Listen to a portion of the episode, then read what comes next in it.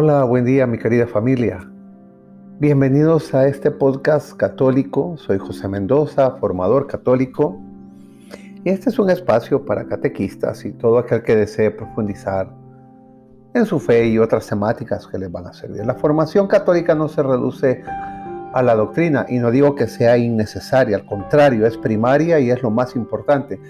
Pero si lo que aprendemos en la doctrina y en las sagradas escrituras no lo aplicamos en la vida cotidiana, todavía nos falta vivir el Evangelio.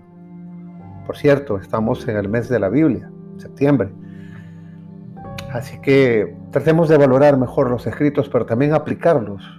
Que lo que vamos a escuchar el domingo en la humilía y lo que hemos leído en las lecturas, busquemos la luz del Espíritu Santo, pidámosla, para que podamos comprender el mensaje que es para nosotros y así practicarlo en la semana. Tengamos el reto de aplicar lo que hemos oído y aprendido.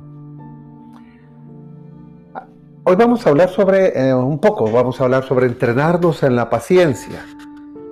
Esta virtud tan importante, tan necesaria, pero que a veces, pues por diversas circunstancias, nos cuesta y expresamos con gran eh, compunción, compulsivos, o no recuerdo la palabra ahorita, eh, dame paciencia, Dios mío, dame paciencia. Pues bien, vamos a aprender cómo se puede adquirir esta paciencia. No podemos pensar ni, ni pensamos todos de la misma manera. La sensatez humana debe hacerte comprender que es más fácil y más fructífero sobrellevar pacientemente a los demás que esperar que cambien costumbres adquiridas durante años para adaptarse a ti.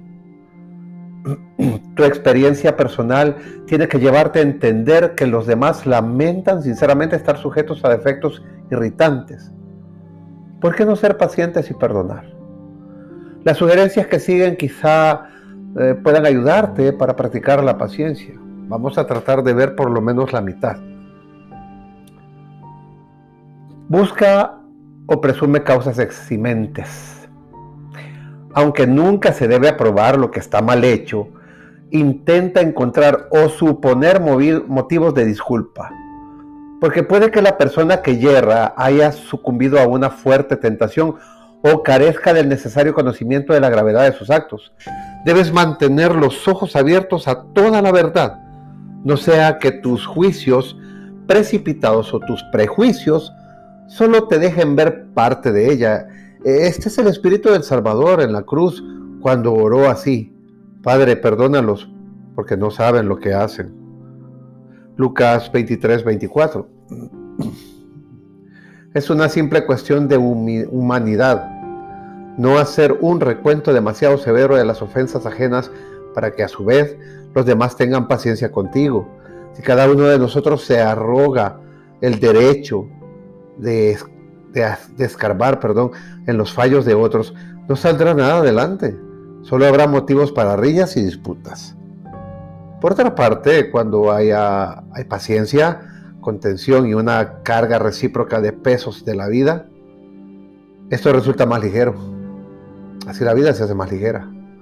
Tu inclinación natural a juzgar temerariamente a los demás y a tratarlos con severidad es una incoherencia por tu parte, porque cuando eres tú el que ha fallado, haces distinciones sutiles y amables, consideraciones que te niegas a ti mismo utilizar con actos de otros, como ser paciente, como callar, como disimular el error, en fin. Para ti sí, para los demás no.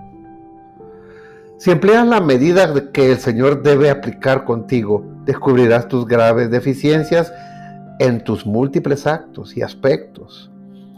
La mayoría de nosotros tenemos mucho que barrer en nuestra propia casa, como para ocuparnos de las migajas de la ajena. ¿Se entiende la analogía, verdad?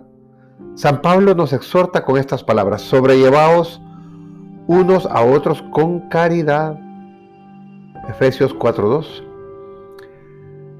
Juzgar con indulgencia y compasivamente la debilidad y la probable ignorancia de otros puede evitar la repetición de un acto o una palabra inconvenientes. Debes animarte en un auténtico espíritu de caridad que no es sino el espíritu de perdón y expiación de los pecados de Cristo. Perdona las ofensas. La conducta divina con respecto a ti se rige por tu conducta con respecto al prójimo, porque con el juicio con que juzguéis se os juzgará, y con la medida con que midáis se os medirá, dice el Señor, Mateo 7:2. Jesús es aún más concreto al hablar de que el Padre perdonará tus pecados solo si tú perdonas las ofensas que han cometido contra ti. Si no demuestras misericordia, no puedes esperar más que un juicio sin misericordia. Cuando la misericordia no da, pues la justicia exige. La justicia reclama la misericordia y viceversa.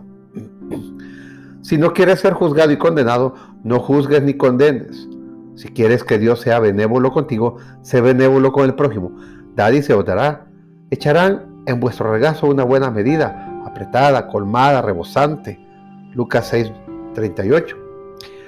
El deber de perdonar es tan necesario que el Señor ha dicho, si al llevar tu ofrenda al altar recuerdas que tu hermano tiene algo contra ti, deja allí tu ofrenda delante del altar.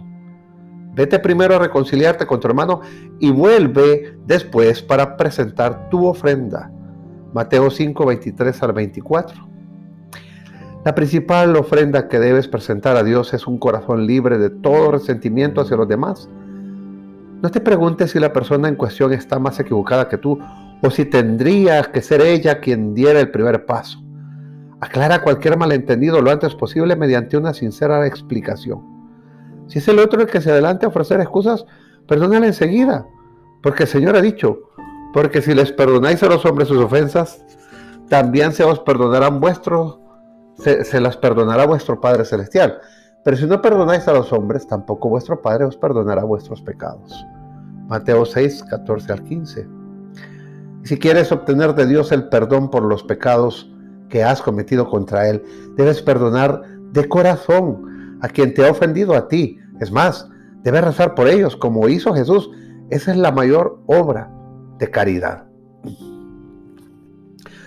Soporta con paciencia la injusticia. Cuando es voluntad de Dios permitir que sufras a la sombra de una falsa sospecha, de un juicio errado, de la calumnia o la maledicencia, procura recordar las siguientes indicaciones.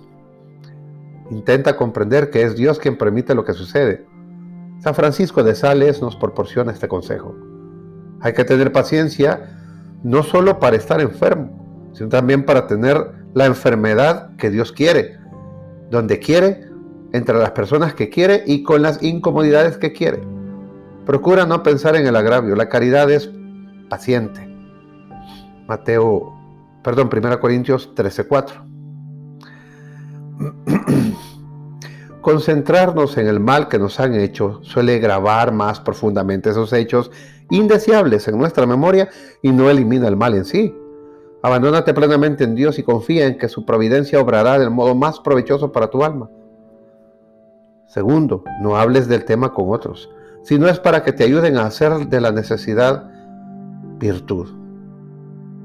Los demás no suelen interpretar interpretarlo del modo debido.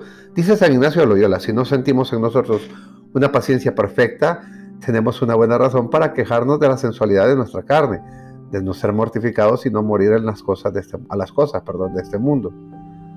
Como es nuestro deber, en lugar de acusar a quienes nos cubren de insultos e ignominia, junto a Cristo en el patio de Herodes, Herodes aprende a soportar honrosamente los desaires contrariedades y lenguas afiladas.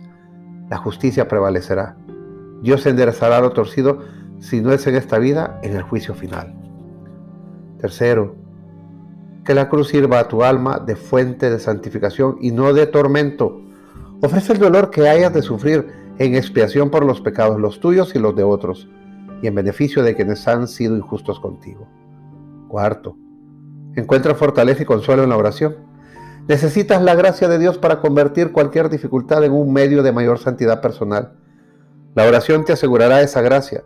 Con ellas puedes conquistar cualquier cosa y nada sin ella. No hace falta que tu oración sea larga, sino breve y concreta. Dedica tiempo a rezar por lo que conviene a Cristo y a su iglesia. Hoy perseguida, perdón, en tantos países. Reza para contrarrestar los males morales que predominan incluso entre los católicos. Bien pide la gracia de la conversión para quienes yerran. Quienes están en el error, a no ser que se obstinen irremediablemente en él o permanezcan totalmente ciegos, serán llevados por la gracia de Dios a una saludable comprensión de sus malas obras gracias a tu paciencia. Practica la devoción de reparación al Sagrado Corazón.